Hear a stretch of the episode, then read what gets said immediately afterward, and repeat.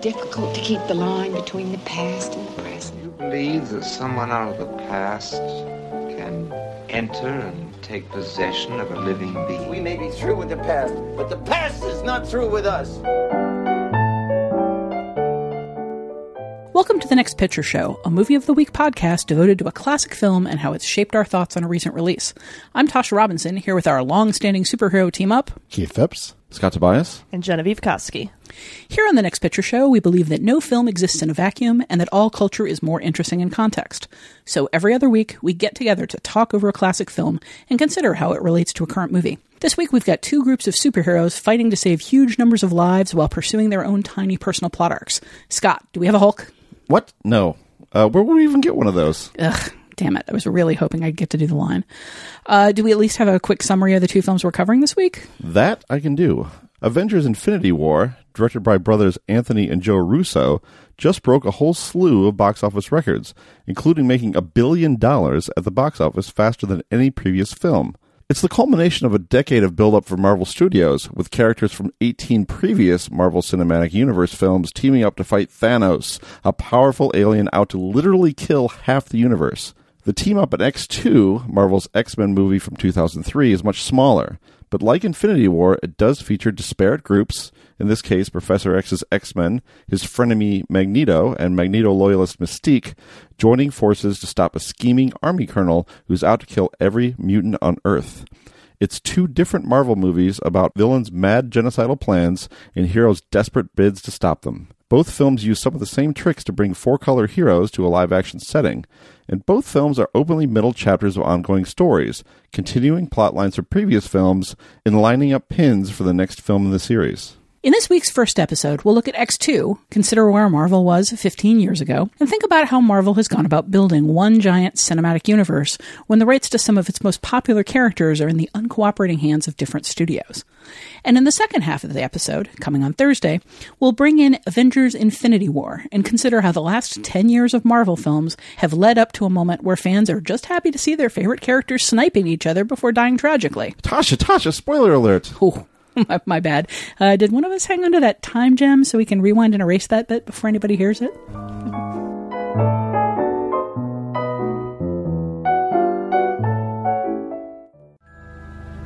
Doesn't it ever wake you in the middle of the night?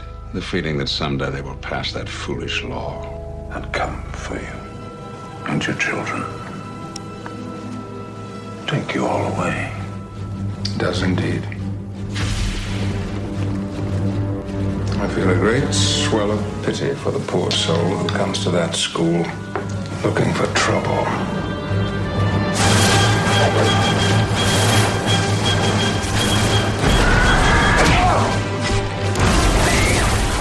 What's happened to you? Don't you remember? You should have killed me when you had the chance! You're gonna Kill him, Bobby!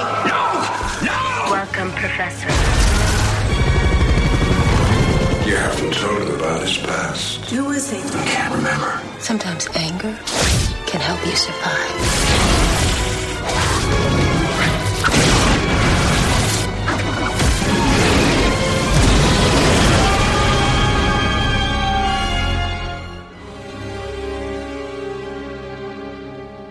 The war has begun. Looking at X2 today, with its somewhat clumsy special effects and equally clumsy character interactions, it's hard to believe there was ever a point where it was considered one of the greatest comic book stories ever put on film.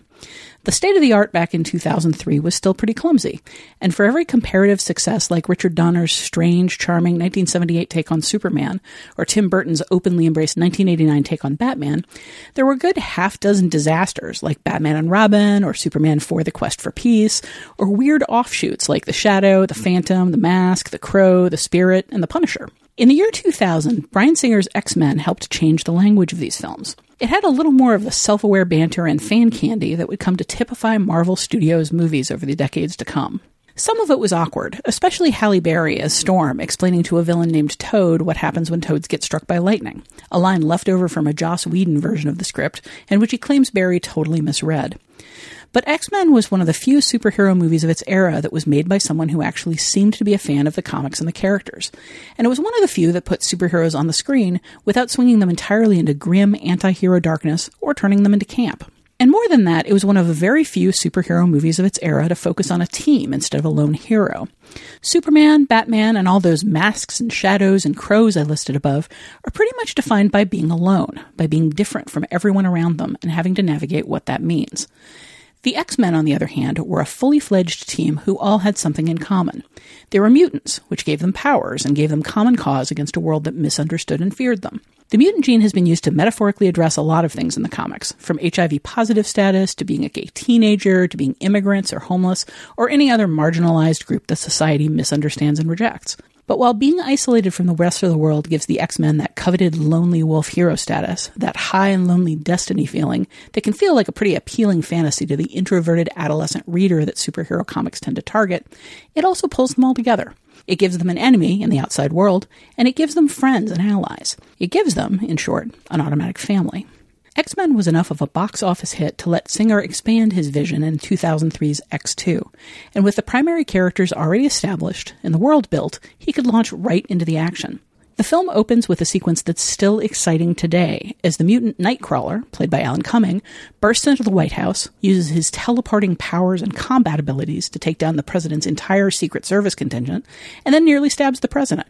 Colonel William Stryker, played by Brian Cox, uses the incident as an excuse to round up mutant kids from Professor Xavier's School for Gifted Youngsters, and at the same time, he captures Professor Xavier and psychically brainwashes him. The plan is to use Xavier's supercomputer Cerebro to wipe out all mutants. Xavier's adult students, the X Men, have to figure out what's going on, rescue Xavier, and stop Stryker, which involves cooperating with Xavier's old friend and their team's greatest nemesis, Magneto. Meanwhile, there are a lot of smaller plot arcs in play, including a personal quest into the past, a love triangle, a doomed romance, a villain's coming of age story, a grotesquely warped father son relationship, and more. X2 has a lot on its plate, and like the Disney produced Marvel movies that followed it, it only really works for viewers who have developed a personal rooting interest in these characters and who care about what they think and feel outside of the big save the world battles they get up to. But in that sense, Singer's X Men films are much more ground zero for the Marvel Cinematic Universe model than any superhero film that came before them, because they draw on the endlessly complicated comics history that built these characters, and they assume that the audience does care. X2 doesn't radically rewrite Storm, Wolverine, Jean Grey, Cyclops, and the rest to fit the limits of a two hour movie. It tells the story like it's just a chapter in a larger, possibly eternal unfolding, a long series of stories that aren't designed to resolve so much as they're designed to iterate, to keep unfolding endlessly, and keep hooking viewers in. So, uh, when did you first know you were a. A mutant? But you cut that out. You have to understand. We thought Bobby was going to a school for the gifted. Bobby is the gifted. We know that. We just didn't realize he We was. still love you, Bobby. It's just. This mutant problem is a little What mutant problem? complicated. What exactly are you professor of, Mr. Logan? Art. Well, you should see what Bobby can do.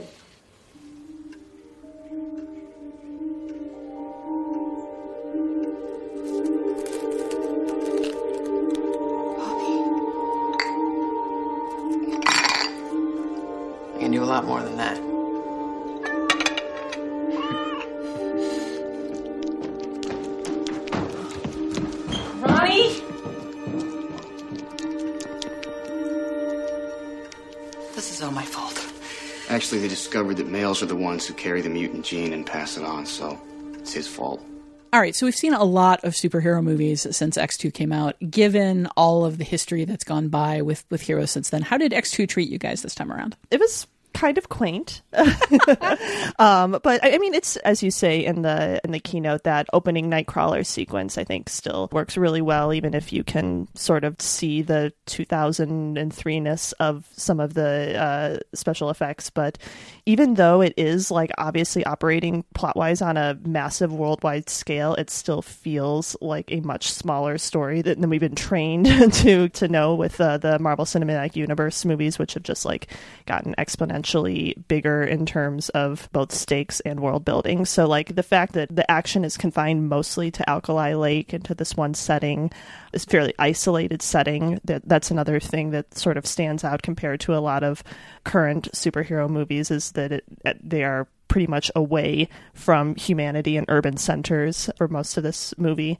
Yeah, it just felt different while still feeling obviously very familiar. This is a movie I've seen so many times, but I haven't watched probably in the last like 10 years, probably since Iron Man and since the the Marvel movies just sort of changed the the paradigm for this kind of movie. Oh, I liked it a lot. I, I mean, I think it's really entertaining. I'm very fond of these first couple of X Men movies, and and I've kind of lost track of where they've gone since then. But it's gotten so, except for Logan, which which uh, which I like Yeah. a lot. But I like these versions of the characters. I think it's very cleanly directed. The action is, uh, you know, not to get ahead of ourselves in comparison, but I think it's it's uh, very kind of classically filmed from upstanding citizen Bryan Singer. Who's,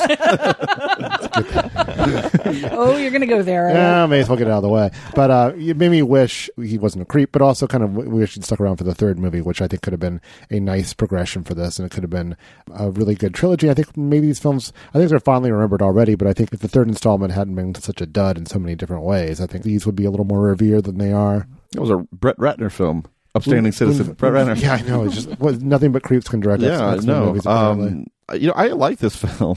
I think it holds up quite well. I, I don't necessarily even see that many of the effects being this huge.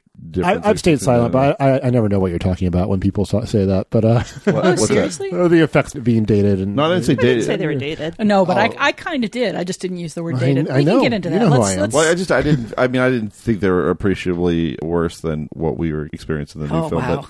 Wait, wait. You are Scott. Motion smoothing is the devil to buy. No, it's right? not. I mean, it's not. They're not great, but um, just computer effects generally. I don't. I, I don't cotton to these computer effects.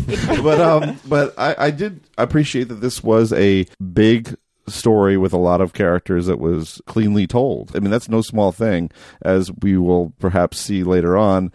To have these different camps and to bring them together for this common cause and for it to be delivered as cleanly and successfully and entertainingly as this is, I, I mean that's that's no small feat. And uh, I think the film, you know, by and large, pulls it off. You know, and to, if, if we're really going to get down into, things though, like character development and you know subplots, and it, that's when maybe the film falls a little bit short here and there. But I think the overall vision of the film is pretty strong, and I, I think it holds up quite well.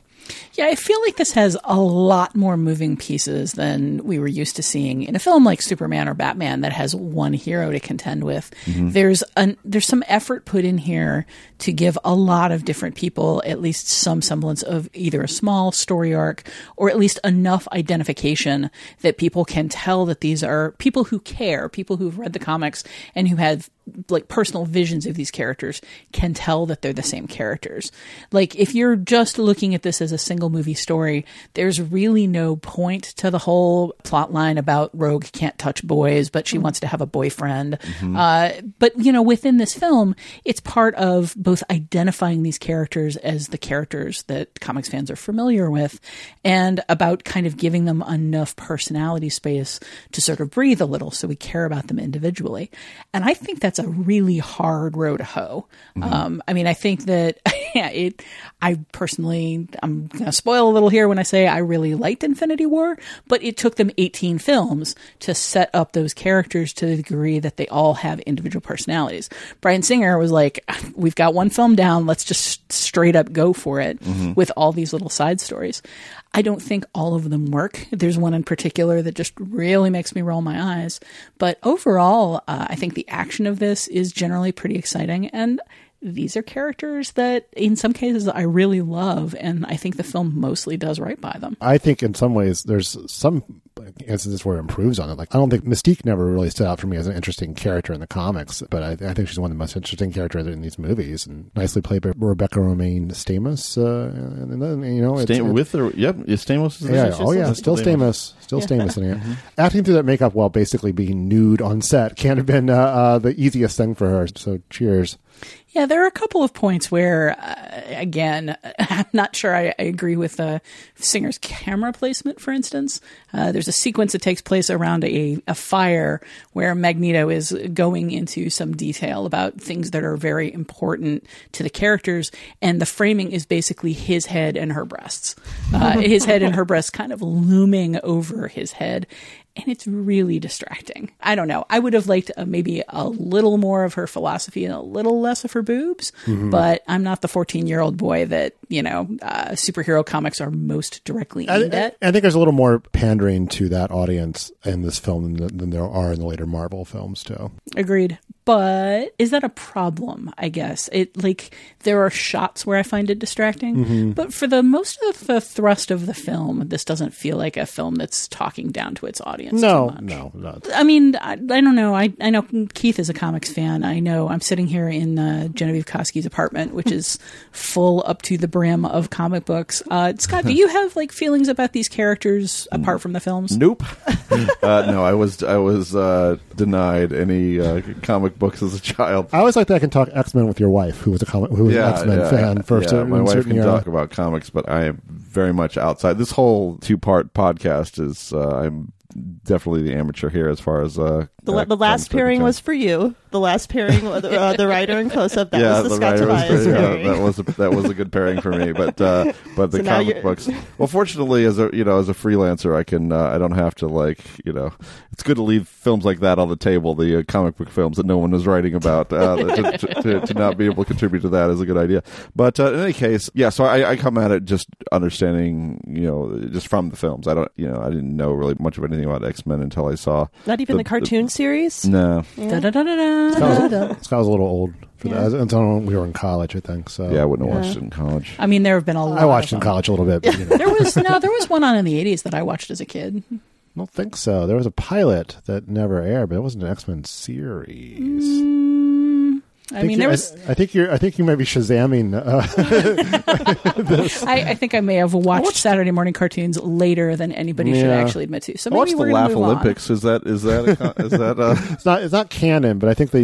You know, the, there is some crossover. and You know, So, so, Scott, Uh, you, yes. you call yourself an amateur. I'm going to call you a litmus test. okay? Having not had like an emotional, oh, that that's more like the Nightcrawler from the comics that like I wanted to see on the screen, like any of that. So, how do all of these? This film takes time to point out that, for instance, like Storm has a rough background and doesn't have a lot of faith in people. Mhm. That uh, Nightcrawler like has religious faith and leans on it heavily. That Rogue is upset about her romantic prospects. That Pyro doesn't quite know what to do with himself, and, and on and on. Like all of these little character beats. Does that read for you as like character depth in a movie that would otherwise just be action, or is it just clutter? Yeah, you know that's an interesting point because uh, I think maybe if you have had this background with the comics, that is uh, drawing out a rich history that you already know. So yeah, in that sense, everything seems rather thin. You know, if I were to be generous, I would say, well, that's it's economical, not thin. You're you're getting you're getting a taste of these characters. I mean, there's obviously a lot of them on the screen, so you, you have to be very minimal about how far you how deep you can go into it. Um, my reaction to these characters individually and uh, these relationships really had to do with just a case by case basis. I mean, uh, characters like Professor uh, Xavier and Magneto, and and um, in, in smaller roles, uh, Mystique and and Nightcrawler. I mean, these were pretty resonant characters for me just on the basis of watching this film. But all the stuff with Jean Grey and Scott, I mean, I wow, couldn't I care at all about what was happening with those two? Um, so it's your mileage may vary, I guess, on that.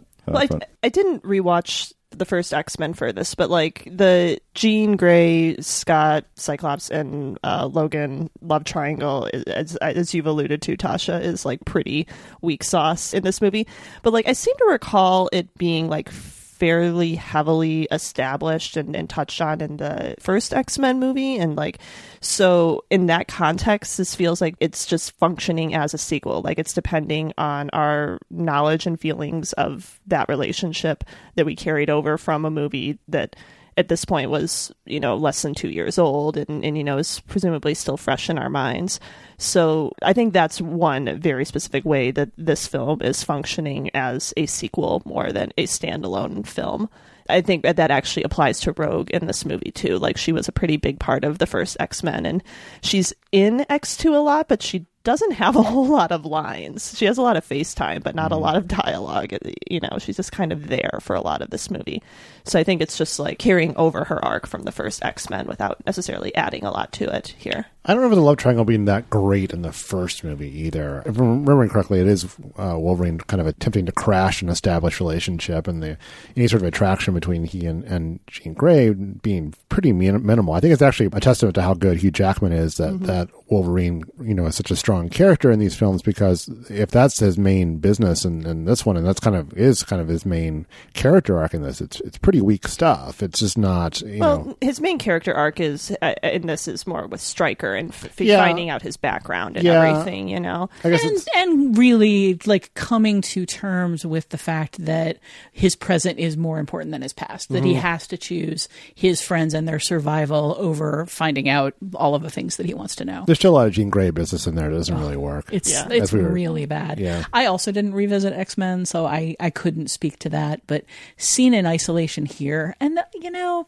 I didn't ever love that arc in the comics. Mostly because I always thought Jean Grey was just the most boring character Hmm. imaginable. Like she's she's sort of a cut rate Professor X, except when she's a telekinetic sometimes. Except then she's Phoenix, and it's like there are all of these different sort of bits of her. But until the Phoenix thing, it never really felt like anybody cared that much about making her a distinct character. She was there for the reason so many female heroes were around in the 60s to do the Sue Storm thing of every boy that meets them falls for them and then it causes tension.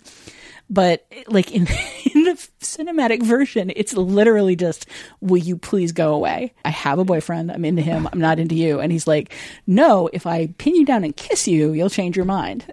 it's like, you're really asking for a psychic lobotomy here, Logan. how much of that do we think is Famke Janssen's performance? Uh, Uh. Because I mean, I don't know. I don't. I don't think she's very good as Jean Grey. Like, I mean, the I don't think she's bad. I just don't think she brings a lot to it. Yeah. Like like honestly, with the exception of Hugh Jackman and Patrick Stewart and Ian McKellen, like the performances in these first three X Men movies are not particularly strong to me. I, I like Paquin. yeah. I, not not so much here. No, I don't think I do actually. well, again, and to be fair, she's not given a whole lot to do. Yeah. We're just talking about uh, the X people here. We're not talking about Brian Cox. Oh no! right? Oh, Brian yeah, Cox is terrific. Yeah, of course, yes. I mean, the actors who are throughout this trilogy. Yeah, You know, one of my favorite small performances in this is, is in terms of screen time, uh, but is uh, Bruce Davison as Mystique posing as his character. Sure. the, the whole like Erik, just the way he, he, he channels that character so so uh, so well. Yeah, one of the really fun things about like superhero slash fantasy slash magical realism, whatever films uh, and and TV shows, especially TV shows, if you've got superhero stuff going on, eventually you're going to have a body swap, Mhm. and it's always fun to watch actors try to portray other actors within their own bodies. It's just fun times, man. Face Off. That's my favorite one. I, I'm sorry, did somebody get uh, get their face taken off in that movie? Uh, okay, no one can see me making the face off uh, uh, hand mo- the motion. sound effect was very evocative. Um, one thing I will say in this film's favor, watching it today, is that uh, of course the, the X Men metaphor is just so you can just apply it to anything, and and uh, so you can watch it today and just see it as a pretty solid immigration metaphor. And I'm sure if you when you watch it in 2003, maybe um, you saw it as a metaphor for something else.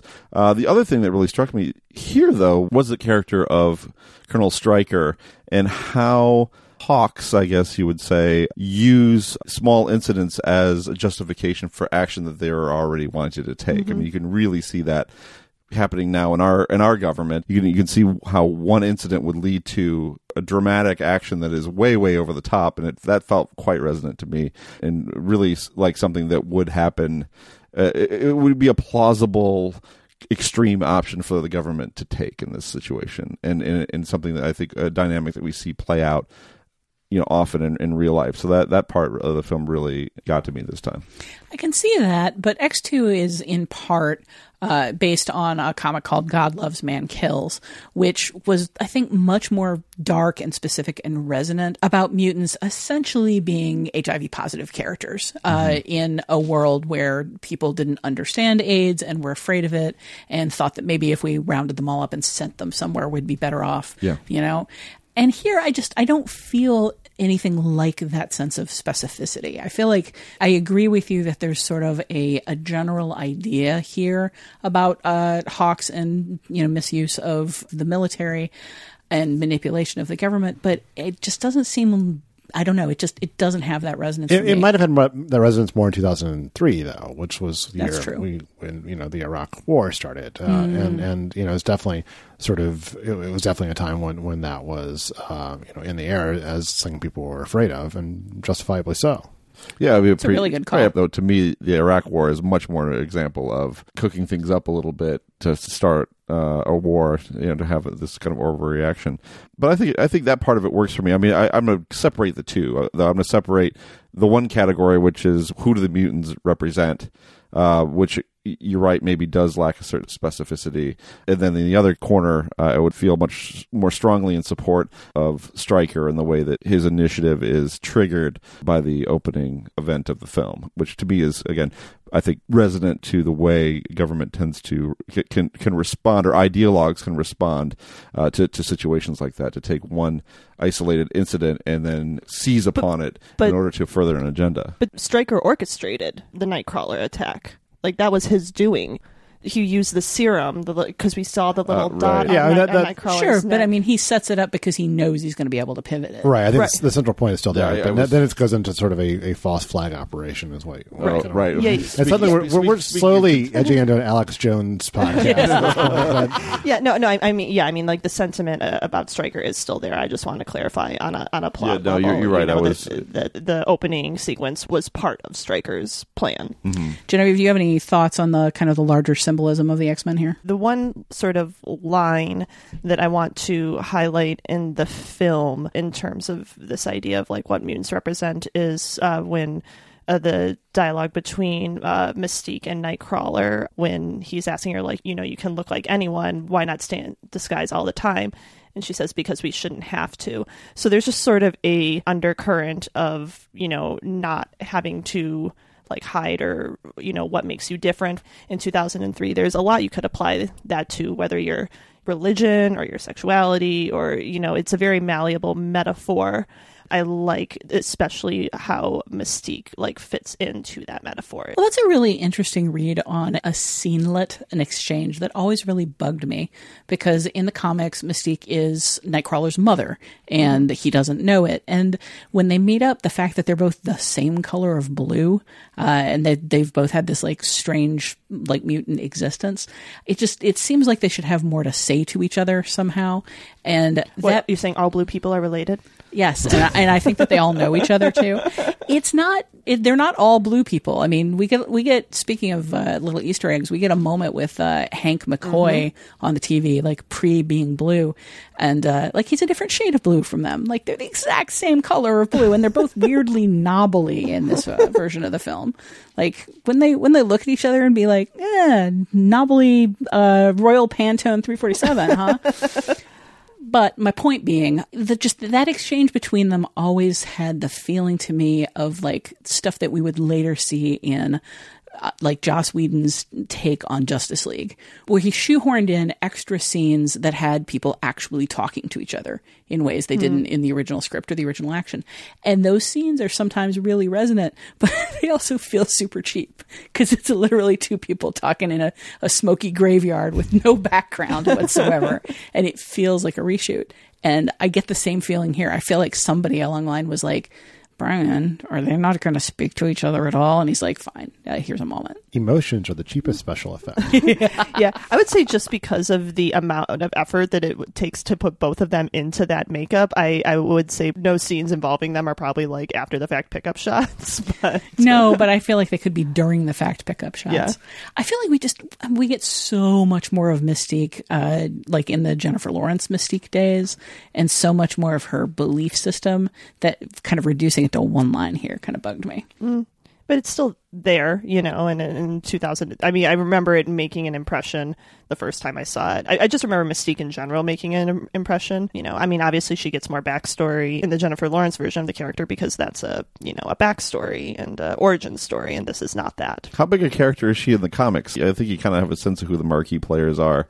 Your Logans and your Professor X's in your Magnetos. Like how how big uh, you know is she proportionally where she is in the, the comics, or is she over is she emphasized more in these films than she is in the series? You know, my X Men knowledge is so dated, and so much of the comics universe has been completely overshadowed Mhm. and overwritten because of what's going on in the films. Mm. So, I mean, today I don't know. Back then, I always thought of her as kind of a, a minor villain. Yeah. Yeah, she comes and goes. She had her own series for a brief time in the early 2000s, but I think she kind of waxes and wanes in terms of her prominence. I mean, I feel like the films really drew her out in part because a shape changer who can be any actor is a really, really useful plot Mhm. convenience. Mhm. And it's also just a really fun thing to play with narratively. Um, leaving that aside for a minute, one of the problems that people have endlessly been writing about with superhero films is the villain problem. You know, there's there's so many superhero movies where the villain is some generic big bad, often an alien or a robot, who eh, has a magic hoobajoob and wants to destroy the world for really thinly expressed reasons. And there's a little bit of that going on here with Stryker. We understand that his animus against mutants is personal because of his son, Mhm. which I think is an interesting twist. What do you make of him as a villain? Like even even if you love Brian Cox's performance, like is he well written here? Is this effective for you? What did you think of him in the film? I mean, what's I guess interesting about him as a villain is his plan is totally dependent on the things that he wants to destroy. he needs a mutant to make the serum. He needs mutants to manipulate to, you know, kill all the mutants. Like I mean, he's really a a puppet master. He doesn't really have power of his own beyond his plan. Like his plan is his power like I think that makes him a more interesting villain than the villains that we've gotten used to that we're just told are each is more and more powerful than the last, and they have a more powerful hoobajoob. You know, like so like the last Thor movie, like he was literally battling death. You know, like they be- just become these bigger, more evil, more abstract entities, and Stryker is like his plan, his evil, his villainness is so intertwined with the targets of his plan that I think it it's interesting by default. I'm looking forward to Avengers Hubafube War, Hubafube War, which, whichever. Um, I, I like Stryker. I think it's a you know good performance from from Cox, and I think they could have done this, gone a little further with this. But I think the best, most effective supervillains are the ones where you can kind of see their point of view. It's like oh, maybe he does have a point here. These mutants, you know, there's certainly there's some mutants that are not going to care about humanity at all, and they they might. Uh, we- There's the bad ones like Pyro. Yeah, exactly. oh, Oh, he's such a dreamy bad boy. such, such a bad boy. Uh, yeah, he's a I- terrible character. I'm kidding. you know, if they are the next step in evolution, then what does that mean for those of us that aren't? You know, it, uh, you can kind of see his point of view. Yeah, I think one of the things that's interested me most in the MCU is the ongoing thread of we spend so much time with the heroes and we we're so immersed in their point of view that the fact that Tony Stark is like a super vigilante that just literally nobody can do anything about. You know, he's beyond the government, he's beyond any kind of control, and he does horrible things that he doesn't mean to do as a result. Like the MCU has played with that idea a lot over and over. Here, I don't feel like it's ever expressly stated. And I wonder if not for the MCU movies, if I would eh, have as strong of a feeling here of, oh, these guys are dangerous and they're just doing whatever they want to do. And it's a good thing that they're on our side because they're kind of terrible. And, you know, at the very end, they make that appeal to the president and it's, it's very touching and very emotional. But you kind of remember at every moment that Professor X is a psychic so powerful that he can just shut down the entire White House if he feels like it to make an entrance. Yeah, I mean that that final like I guess is it the final scene in the in the White House? it's not the final. Oh, in the White House, yes. Yeah, yeah, yeah. Like it's also like really threatening. You know, Oh, yeah. you know, like like the the words are nice, but the action is very ominous. Well, if you, I guess if you're looking for support too for Stryker's agenda, that support exists in the form of Magneto, doesn't it? I mean, he's just going to take the same machine and turn Mhm. it against mankind, and he's going to be able to pull that off rather easily. So, uh, so I think you can see that as a threat and and understand Stryker's point of view, as Keith pointed out, which, which definitely helps make him a good villain. And I think and Brian Cox is just a very interesting actor. and, you know, it's, it's a little, it's a lively performance. It's not. It's a little foghorn leghorn at times. yeah, it's, it's a lot. It's a lot of performance, but um, but it's good. I mean, so making a good villain is difficult. Having a superhero team up movie that is coherent and well told. That's also difficult. This is all foreshadowing, but but you know this is this is in the next issue. Spoilers, Scott. Uh, so, but yeah, so so I, I give it I give the film a lot of credit for its villain for sure.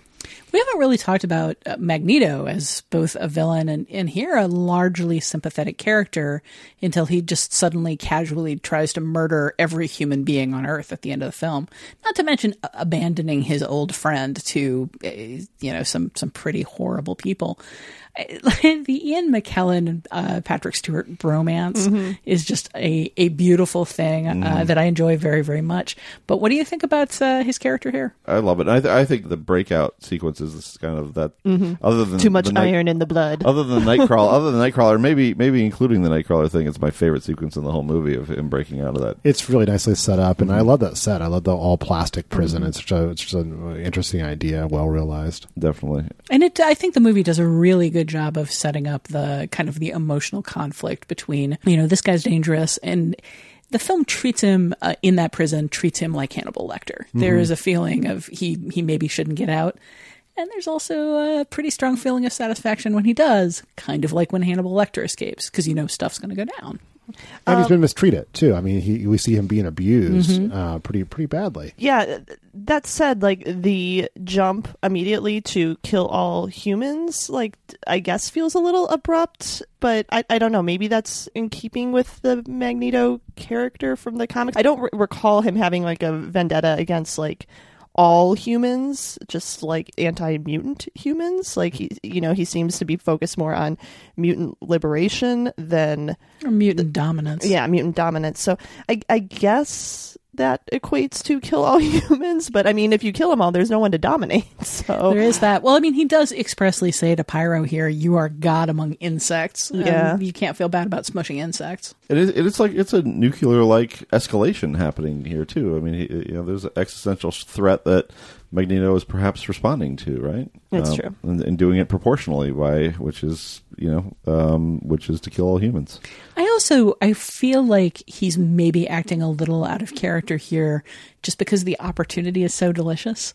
You know, the the taking his weapon out of his hand and stabbing him with it uh, effect is so strong, and it's so easy for him. Like Yeah. he's basically involves a few whispered words, and he could have every, everything he ever wanted.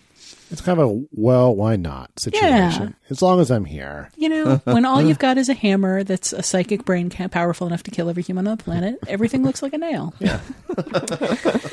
so, Fox, with Fox having been bought out uh, by Disney, uh, there's been a lot of thought about how the X Men, now the X Men are back in like Disney Marvel's hands, how they're going to be integrated into the MCU. Do you guys want to see them integrated into the MCU? Do, do you have thoughts about? well, well, we definitely need more characters in the MCU. so thank God we finally have a way to do it. I kind of like them in their own universe. It never really made sense to me that, that most heroes were embraced, but mutants were shunned. I mean, there's there's logic for it within the comics, but you know, it doesn't really quite make that much sense. But you know, if they did do that, I kind of want them to start over. I, I wouldn't necessarily want you know these versions of the characters in the MCU because I feel like it's tonally it's its own thing. Um, it's got its own continuity. It seems it would be very strange. Uh, maybe like a big, like a big crossover movie, like three hours long, Scott, which where where all the characters had their own moment. But won't uh, it be exciting when when when Pyro and Scarlet Witch get together? Like, what's going to happen there? Well, they'll, they'll have a whole 90 second scene to themselves where they get to find out how the two of them interact. Scarlet Witch is a mutant, right?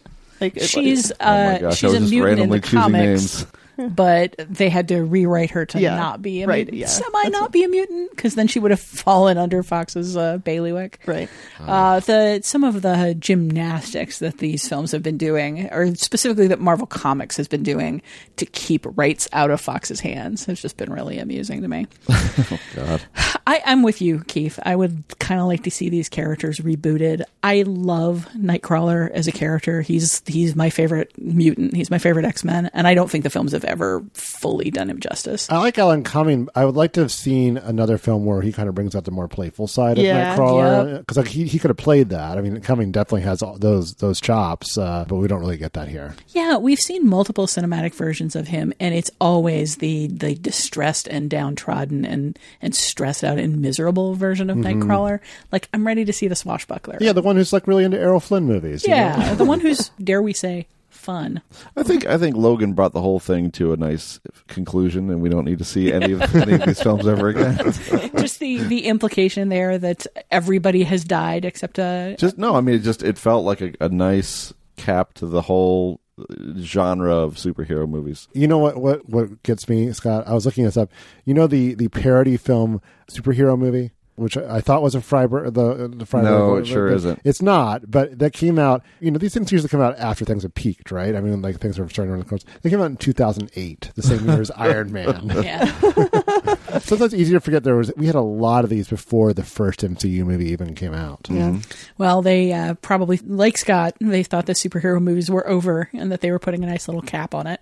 Well, speaking of putting a nice little cap on everything, we should probably wrap this up before we end up spending as much time here as Scott spent being uh, unhappy in the Infinity War theater. um, we'll be right back with feedback.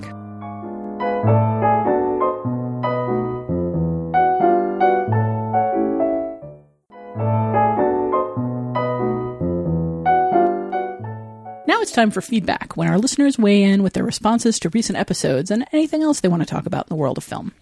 We haven't heard much from listeners on our pair up of Close Up and The Rider, but we did get a rare call in letter dating back to our Ready Player One and Tron episodes.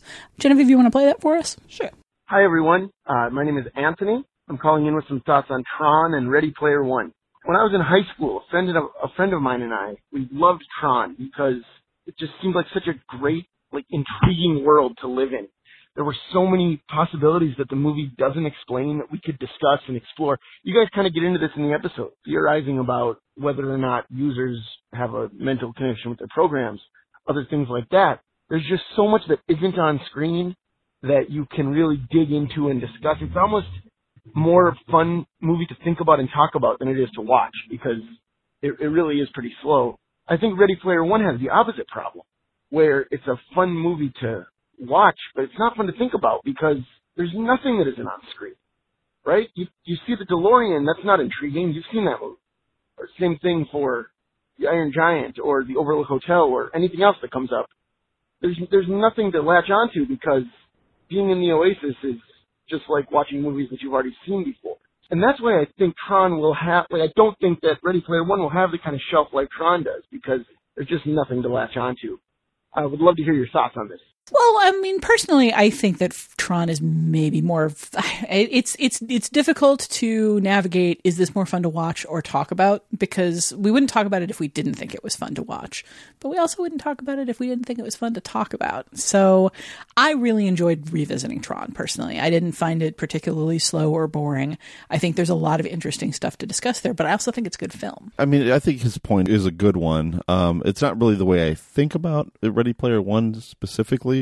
Um, yeah, I wrote I wrote a thing for Washington Post about uh, Westworld Ready Player One and and kind of the threat of human obsolescence, and I just I think there's something interesting there. I think Ready Player One is a very interesting cultural object we will look upon in different ways. You know, now and five years from now and ten years from now, not just about fan culture uh, or things like that, but also about anticipating a world in which technology is is just superior to us. It's, it's outgrown us. It's there's no necessary um, need for us in a way. I mean, that's kind of the point of Westworld or Her, for example, or Ready Player One is that is that you have this evolving world that is is superior to the one in which we actually live and uh, is getting better and smarter.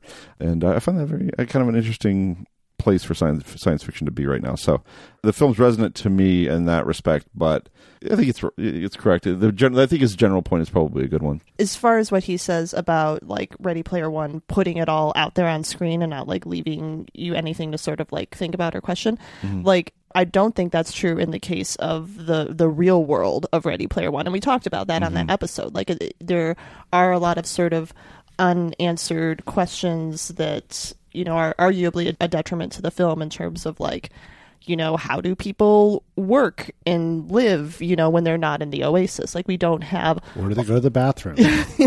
exactly. These are the important things we need to see on film. But, you know, there's a lot of questions about the real world in Ready Player One that are, I think, interesting to discuss, and some of them are answered in the source material too. But as far as like the actual world of the Oasis, like I think it's a lot like easier to make the argument that there's like not a lot to dig into there because it is all sort of reference based and just there. You know, there's not a lot of questions about what the oasis looks like beyond what we see on the film because we see a lot of it on the in the film. I can see the feeling that there's less to discuss because there's more on the screen, but I also just feel that one of Ready Player One's big assets is that there's so much on the screen. I, I, like I would not want every film to be like this by a long shot, but as we continue to push the limits of how much incident and action and movement you can you can put onto the screen and still have it be parsable, uh, which You is mean not a pun. It's it's not a pun. I tried to get there before you did, and I didn't like I just I think it's a really interesting sort of next step forward. I can't help but wonder as films appeal more and more to an audience of people who grew up multitasking and trying to take in immense amounts of data at all times, if more and more films are going to look like this. Uh, I, but I think that in and of itself is something to discuss, even if we're not discussing the DeLorean or the Giant Giant or whatever on screen. That's a good point. There, there actually one point I don't think I got a chance to make in in the uh, maybe I did uh, in the, in the original podcast was how I think that this film and and Tintin as well for Spielberg is him trying to figure out what to do aesthetically with where we're at in terms of computer generated worlds and, and effects and uh, particularly just movement. I mean the movement of of the camera in ready player one the, the through space and, and the fact that that space is is not you know it's not you're not on dolly tracks anymore. You're you're literally float flying around through the air and how do how how do you make that movement happen in a graceful and coherent and and uh, exciting way? I think that's these are aesthetic questions that that spielberg was trying to to deal with in making the movie. So um, I kind of have some respect for him for that, even though it's probably bottom five Spielberg. But yeah. Wow. Okay. Uh, I'm looking looking forward to seeing uh, where you where you place uh, Infinity War on uh, I think the inevitable great rankings of uh, MCU movies. well, moving on. Um, one thing we said at one point that we were going to do when we were short on feedback was uh, spend a little time talking about the conversations we had about possible pairings, uh, both for the film that we're doing this week and just for films in general. We spent a lot of time, as it happened uh, this week, talking about which movie we should do because there are a lot of interesting things out right now. And when we settled on Infinity War, we spent a lot of time talking about which movie we should pair it with. Um, and in particular, we went uh, uh, several rounds over whether to match it up with X Men or with X Two. Keith, you were the big proponent for X Men. Do you remember what your argument was? No, my, I was I was more a proponent for doing Superman. I, I really wanted to like come back to the beginning of what we now think of the modern, sort of modern-ish superhero movie to to uh, its most recent evolution. You know, I'm also very fond of Superman, the movie, and the character, and uh, in some ways, it's kind of the opposite of, of where Infinity War is, which is very focused on one character. Um, see the you know his his origin, establishing his world. Or imagine seeing Infinity War and not having seen any previous Marvel films and what you would think of it. So I thought that would be an interesting comparison. Uh, I fought hard for it. I lost. One How day- hard did you fight? I don't remember you fighting. I mean, don't you remember? It was like a four day battle. There was a lot of getting smashed What through about brick Superman walls. I, I I think he actually like flew backwards around the earth to like turn It's time true. back It's so that we could have the argument some Talk more. the best part, that. the best part of the movie. I mean, that's Yes, clearly, this is- clearly not a violation of everything that's been established that came Oh, before. love it. It doesn't I remove all Yes. stakes for anything ever. I, Oh do, my I do love the movie though. This is the best. Like there's absolutely this is something I, I, I take out all the time to, to bother Keith is to talk about the part in, the part in Superman two where he goes around the world. Uh, Super bunch of times. Superman. That's the first Superman. Uh, the fir- uh, excuse me. The fir- there's a part of the uh, Superman where he goes ar- around the earth a bunch of times. That Keith does not like that. Th- th- this is not the first time Keith has wanted to do Superman, and we've we've talked to. No, I, I think one? he wanted to do it for Wonder Woman. I think it comes up pretty much every time we we talk about movie. a superhero movie, and like just to like kind of you know get into how the sausage is made. We we run into this every time we want to do a a modern superhero movie of like what to pair it with, you know, and